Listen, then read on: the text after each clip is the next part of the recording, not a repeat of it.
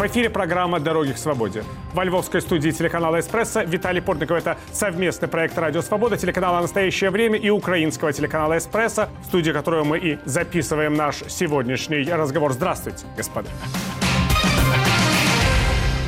Президент России Владимир Путин говорит, что его страна еще ничего и не начинала, когда речь идет о войне в Украине. Между тем, э, наряду с э, российскими попытками обеспечить э, контроль над Донбассом и боями на юге Украины, наблюдатели все больше интересуют, что же будет происходить на северном направлении.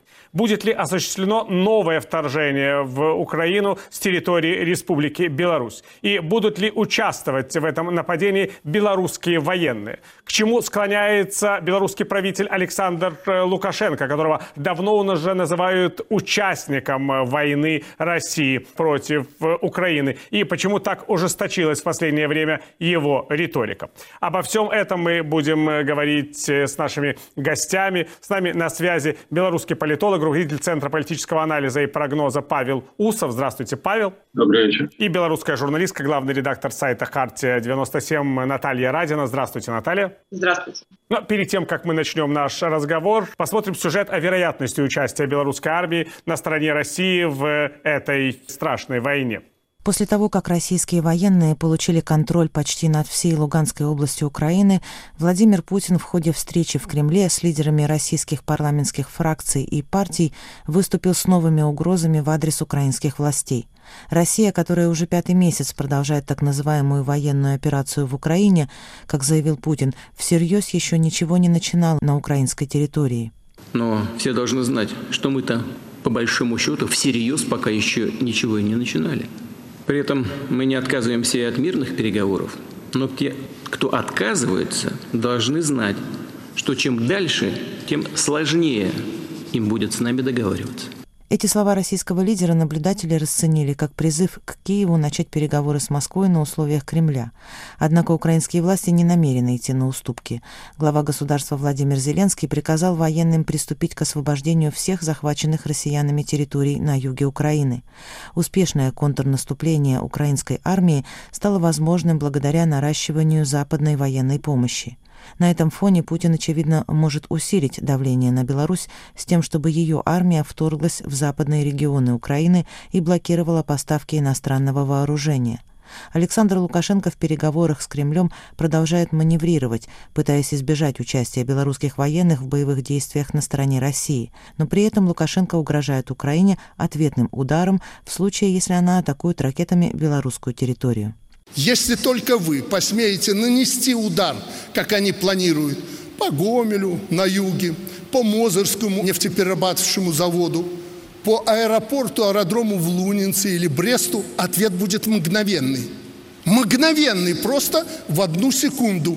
Чем ответить у нас есть. Вы полностью находитесь под ударом этих ракет. По итогам встречи с Лукашенко 25 июня в Санкт-Петербурге Путин пообещал в ближайшие месяцы поставить Беларуси ракетные комплексы «Искандер-М». В последние дни на белорусских военных аэродромах наблюдается активность российской грузовой военной авиации.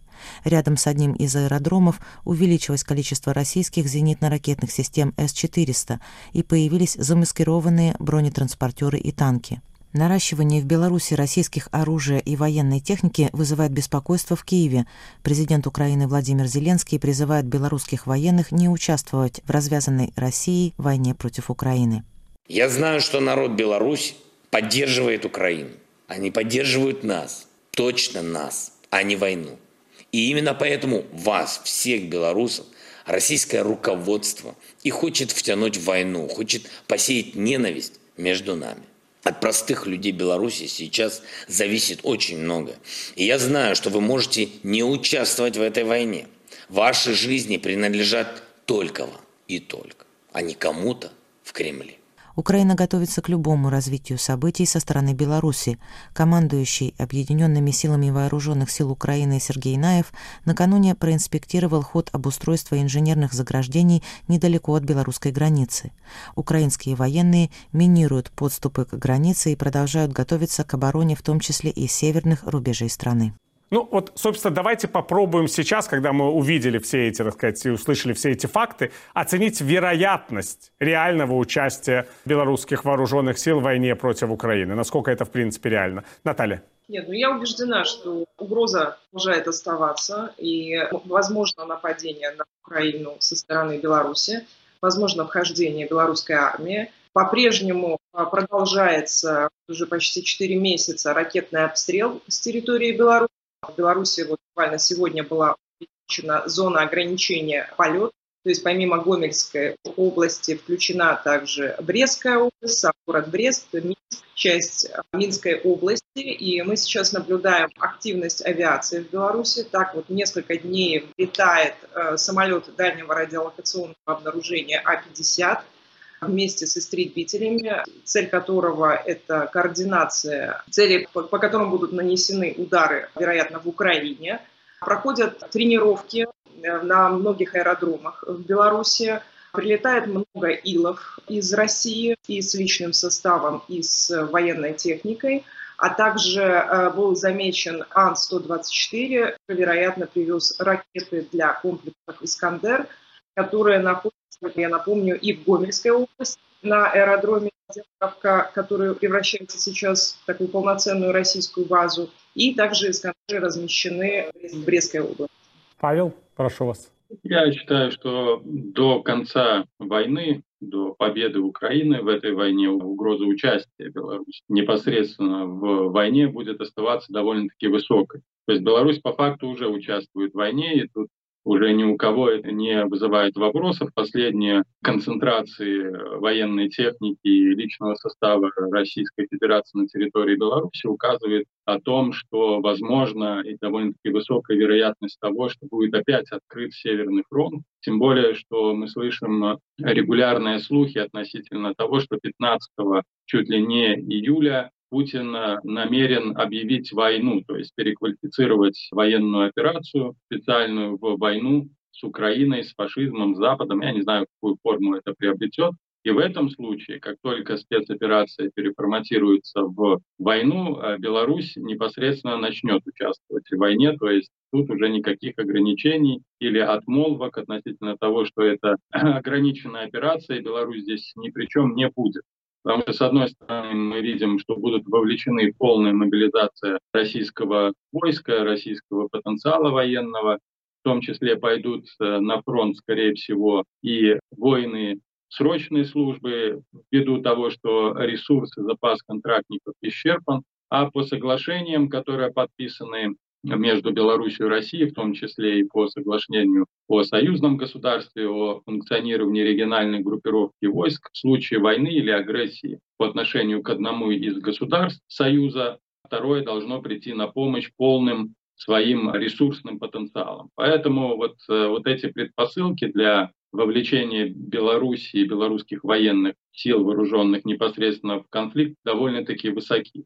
И в последнее время ужесточается риторика, то есть идет на уровне психологическом, информационном довольно-таки сильная обработка сознания населения, несмотря на то, что остается довольно-таки высокий уровень, около 85% э, населения не приемлет вовлечение в войну, тем не менее эта обработка идет, и, и на 3 июля Лукашенко заявил, что были сбиты ракеты с территории Украины, которые должны были нанести или приземлиться, ударить по каким-то гражданским объектам в Беларуси. То есть вот эта манипуляция, та же самая риторика, которая была в преддверии 24 февраля, она остается и еще более по спирали начинает нагнетаться. Поэтому думаю, что в ближайшие дни недели будут критичны. Особенности все будет зависеть от того, насколько сильно продвинутся украинские войска на юге. Я думаю, что это, с одной стороны, будет сдерживающим фактором, потому что продемонстрирует в том числе и Лукашенко всю катастрофичность участия в этой войне, но с другой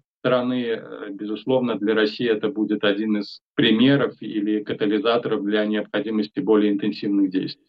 Наталья, как вы считаете, вообще Лукашенко хочет в этом участвовать или у него просто нет особого выхода? Нет, ну, безусловно, он хочет в этом участвовать. Вы посмотрите, с, э, его стороны звучат даже более агрессивные заявления, чем они звучат из уст Путина. Да? Он признает ядерное оружие в отношении Украины и стран Запада. Э, сегодня замечательно Генерального штаба Беларуси, который, конечно же, мог говорить только с разрешения Лукашенко, напрямую угрожает Польше, заявляя о том, что будут нанесены удары по центрам принятия решений в Польше. То есть это вообще повод для того, чтобы начать консультации с НАТО об угрозах, которые сегодня исходят с территории Беларуси. Лукашенко действительно полноценный участник этой агрессии. То есть понятно, что политически, экономически он абсолютно зависим от Путина, но он сам наслаждается, абсолютно наслаждается вот этим своим участием в этой чудовищной войне. Павел, ну это странно, да, мы всегда считали, что Лукашенко скорее балансирует и, выполняя какие-то желания Путина на словах, на деле ни в чем не хочет участвовать. Что с ним случилось?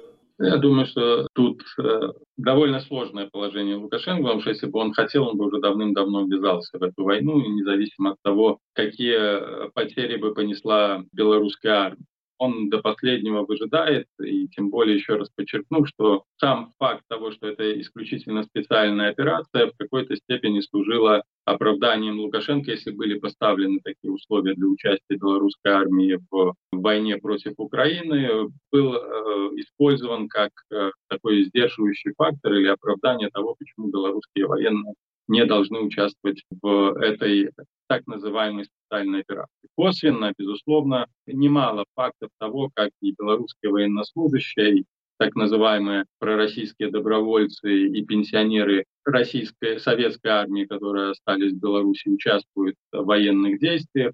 К сожалению, здесь никаких сдерживающих ограничений в этом плане нет. Безусловно, и, скорее всего, силы специальных операций с самого первого дня вторжения в Украину участвовали на каком-то плане в военных действиях. Говорилось о том, что они принимали участие в зачистке Чернобыльской АЭС и прилегающих к Чернобылю территорий, прежде всего приграничных территорий и так далее. Что касается участия полномасштабного, но все-таки не нужно забывать, что наша белорусская армия состоит в 90% из призывников, которые, как я всегда подчеркиваю, кроме как красить траву, и подметать плац в большей степени ничего не умеют. И сомневаюсь, что умеют стрелять по целям. Поэтому это, ну, если вот брать потенциал весь военный, это 45 тысяч человек. Ну, из них, скажем, 40 тысяч – это призывники солдаты срочной службы. Вот если этих всех 40 тысяч загнать в Украину, то в Беларусь придут либо половина из этих гробы цинковые, либо половина будет дезертиров и покалеченных. И я думаю, что вот это самый важный сдерживающий фактор для Лукашенко, потому что как только в Беларусь бы пошли массовом порядке гробы, тут уже даже ебатьки сомневаюсь, что стали бы поддерживать курс Лукашенко. Потому что одно дело кричать «Ура, мы за Россию», а другое дело получать уже в коробочках 20 на 20 останки своих э, детей. Это уже совершенно другая история. Поэтому я думаю, что прежде всего страх перед тем, что белорусская армия не пройдет и 10 километров вглубь территории Украины, это является ключевым. А то, что он там заявляет, то да, безусловно, соглашусь с Натальей, что это спираль такого милитаризации психологической давление, на, прежде всего, на само белорусское население, потому что управлять населением, которое готовится к войне, и вот-вот должны полететь снаряды, значительно проще и легче, чем населением, которое ну, чувствует совершенно иную ситуацию, потому что здесь Лукашенко, заявляя о войне, он на коне. Он лидер, он тот, кто оберегает Беларусь и так далее. Это его вот пространство, его среда, в котором он чувствует себя очень комфортно. Наталья, прошу вас. Я не согласна. Нет никакой субъектности Лукашенко. Нужно четко понимать, что это гауляйтер сегодня путинский, что это халуй, человек, у которого нет ни грамма самостоятельности. И если белорусская армия сегодня не вступает в войну в Украине, то только исключительно потому, что белорусские военные не хотят воевать. И совершенно понятно, что в случае, если армия вступит на территорию Украины, мы будем наблюдать массовую сдачу в плен. Это понимают в том числе в Кремле, и именно поэтому сегодня а, не спешат вступлением а, белорусских военнослужащих в эту войну. И здесь необходимо сейчас предпринимать шаги, что мы будем делать, если а, белорусские военные все-таки окажутся в Украине. То есть необходимы четкие инструкции, как поступать белорусским военнослужащим, каким образом они могут перейти на сторону украинской армии, как они могут оперативно связаться с ВСУ, каким образом они могут сдаться в плен, как они могут поступить в случае арестов своих командиров. И вот это необходимо объяснять сегодня четко и давать инструкции для белорусских военных, потому что, повторяю, рано или поздно белорусскую армию отправят в Украину. Но приказ об этом будет исходить, конечно, безусловно, из Кремля. Сам Лукашенко сегодня объяснил самым непонятливым украинцам, э, что он будет и он участвует в этой войне. Он рассказал просто элементарную вещь о военной доктрине, о союзном государстве Беларуси и России, о существовании единой группировки войск Беларуси и России. Совершенно логично и понятно, что в этой войне не сама Беларусь, а белорусская армия подчиняется фактически российскому генеральному штабу. И ну, мне кажется, что уже пора прекращать сохранять лицо Лукашенко, да, то есть Украина критикует Запад за попытку сохранить лицо Путина. Вот мне бы очень хотелось, чтобы в Украине перестали сохранять лицо Лукашенко. То есть нужно четко понимать, что этот человека ничего не стоит ждать, и сегодня нужно обсуждать реальную стратегию, как нам сегодня освободить Беларусь. Потому что без свободной Беларуси невозможно безопасная и независимая Украина, а также безопасная Европа. Спасибо.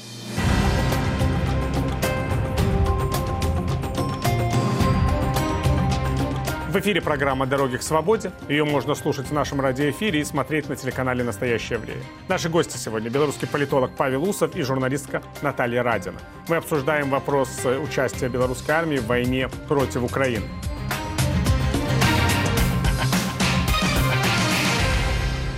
Мне кажется, что одну победу, господа, Путин уже одержал. Это вот победа, если угодно, разобщение белорусского и украинского обществ.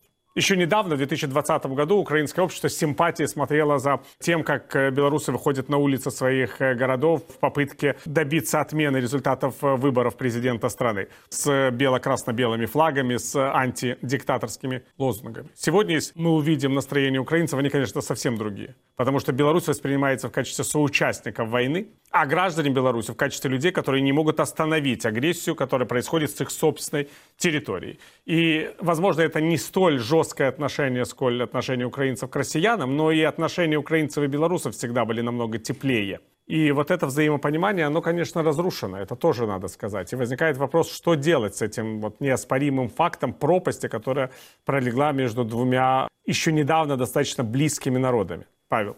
Тут э, частично хотел бы продолжить то, что говорила Наталья, и как исправить эту ситуацию. Ну, прежде всего, нужно признать Беларусь оккупированной территорией, потому что в восприятии украинцев и восприятии Запада Беларусь остается самостоятельным, суверенным, независимым государством, которое самостоятельно, суверенно, независимо принимает какие-то решения что, безусловно, не является истиной, о чем говорила Наталья, говоря Лукашенко как гауляйтер, либо как военный губернатор, не суть важна. Факт то, что страна находится под военной и стратегической геополитической оккупацией, да, возможно, некоторые аспекты, некоторые факторы не совсем соответствуют тем классическим определениям, которые используются для обозначения э, или состояния оккупации, но ряд факторов и предоставление территорий для серьезных стратегических ударов и наступления, которые мы наблюдали на Киев, использование территорий для нанесения ракетных, самолетных, артиллерийских ударов по территории Украины,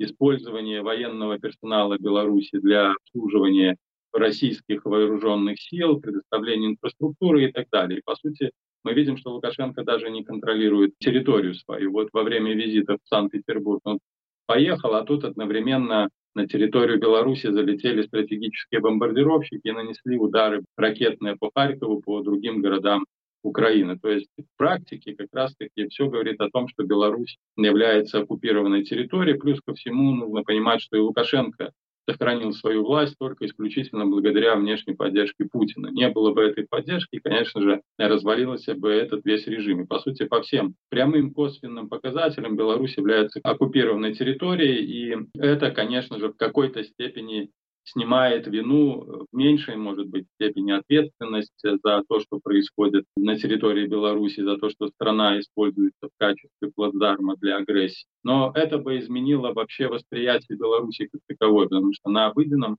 уровне, в обыденном сознании Беларусь воспринимается вот так, вот как союз. Но это же неправда, да, есть документы, да, есть союзное государство, но ситуация после 2020 года, после 2021 года кардинальным образом изменилась. Тем более, что мы вообще понятия не имеем о том, какие документы, вот было подписано в марте 2021 года программа о военно-техническом сотрудничестве на 5 лет. О содержании программы вообще не имеем никакого понятия. Вот на основе этой программы в 2021 году появились военно-учебные центры на территории Беларуси, что по факту является размещением российских вооруженных сил на территории Беларуси. Что там еще прописано, мы вообще не имеем понятия.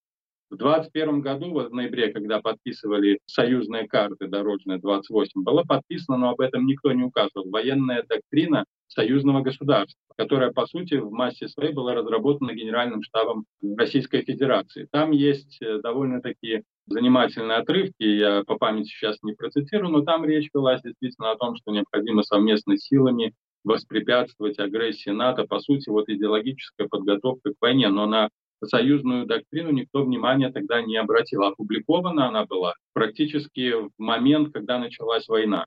То есть тогда, когда ее подписали, она в информационное пространство не вышла. То есть все соглашения, все договора подписываются тайно, что свидетельствует так, также формально о том, что Лукашенко лишь ставит подпись, он лишь легитимизирует собою и поэтому, видимо, для России также важно сохранять вот эту вот оболочку независимой формально страны, вот где Лукашенко, опираясь на поддержку как бы народа, принимает решения о предоставлении территории, о войне с фашизмом и так далее. Если бы международное сообщество и Украина в том числе признали бы Беларусь оккупированной территорией, то, естественно, я думаю, что было бы проще и легче в какой-то степени пояснять и объяснять, почему есть именно так, а не иначе. Скажите, Павел, вот если поговорить о последствиях этой войны для белорусского режима. Вот предположим, что война завершилась, Украине удалось отстоять свой суверенитет, удалось сохранить свое право самостоятельно принимать решения по будущему страны. Как это отразится на э, режиме Лукашенко? И отразится ли?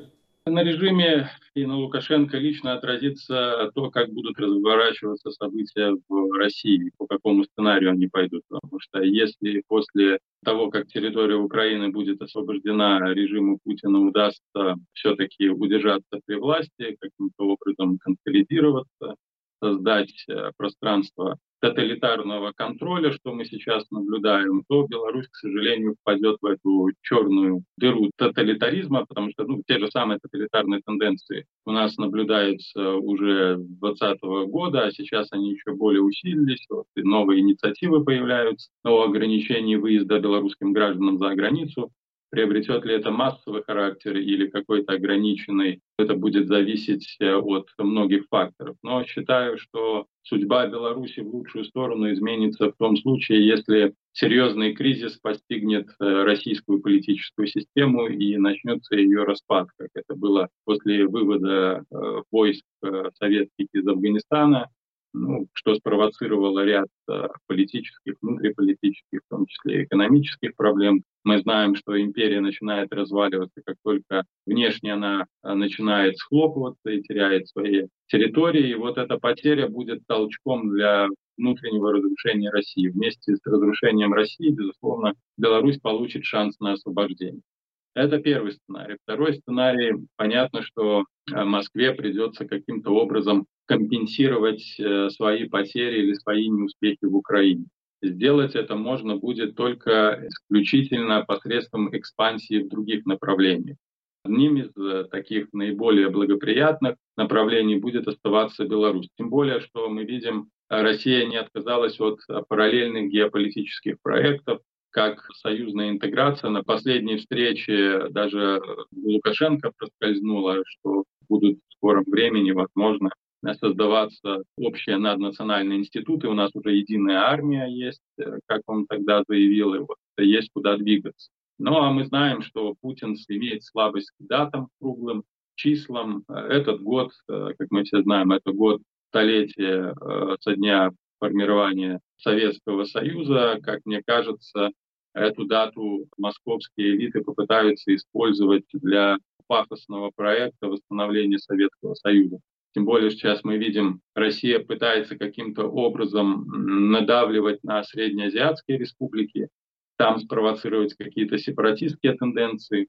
Трудно сказать, как глубоко это все может пойти, ввиду того, что главные силы сейчас концентрированы как раз-таки в Украине, но я считаю, что от этих геополитических проектов Россия, Москва отказываться не будет. Прежде всего, по причине необходимости чем-то кормить свой мобилизованный милитаристский электорат. А кормить его можно только победой.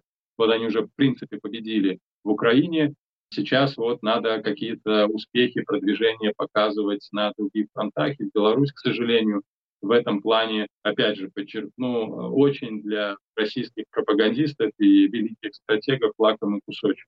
К сожалению, в этих условиях, конечно, само по себе поражение без э, коллапса политического и геополитического России, внутреннего коллапса, немного дает Беларуси.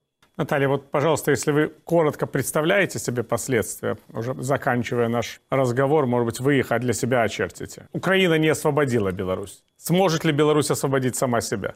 А сможет Украина сама себя освободить без поставок вооружений Запада? Ну вот вы же рассчитываете на западную помощь. Почему белорусам вы предлагаете на самим бороться сегодня и против жесткой диктатуры, и против российской оккупации? Беларусь э, имеет такое же право на солидарность и поддержку, имеет право в том числе защищать свою свободу и независимость с оружием э, так же, как Украина. И помню, что белорусы сегодня воюют в Украине, и полк Калиновского, и подразделения Погоня, и знаю, что масса белорусов воюет э, в других подразделениях ВСУ, и людей э, из стран белорусов, которые едут сегодня в Украину, решается, так, может быть, украинцы бы как-то могли бы помочь белорусам освободиться. Спасибо. Так мы видим, что угрозы, которые сейчас мы обсуждаем в этом нашем эфире, они очень схожи с теми угрозами, когда мы говорим о других странах постсоветского пространства. Это такая глобальная угроза экспансии, и все мы будем наблюдать в ближайшие месяцы и годы, как эта угроза будет либо наступать из Кремля, либо отступать. Говорили мы с белорусским политологом, руководителем Центра политического анализа и прогноза Павлом Усовым и белорусской журналисткой, главным редактором сайта «Хартия-97» Натальей Радиной. Спасибо, господа, что были с нами. Программу «Дороги к свободе» можно слушать в нашем радиоэфире и смотреть на телеканале «Настоящее время». Провел эту программу для вас Виталий Портников. Я прощаюсь с вами, господа. До следующих встреч. Мира вам.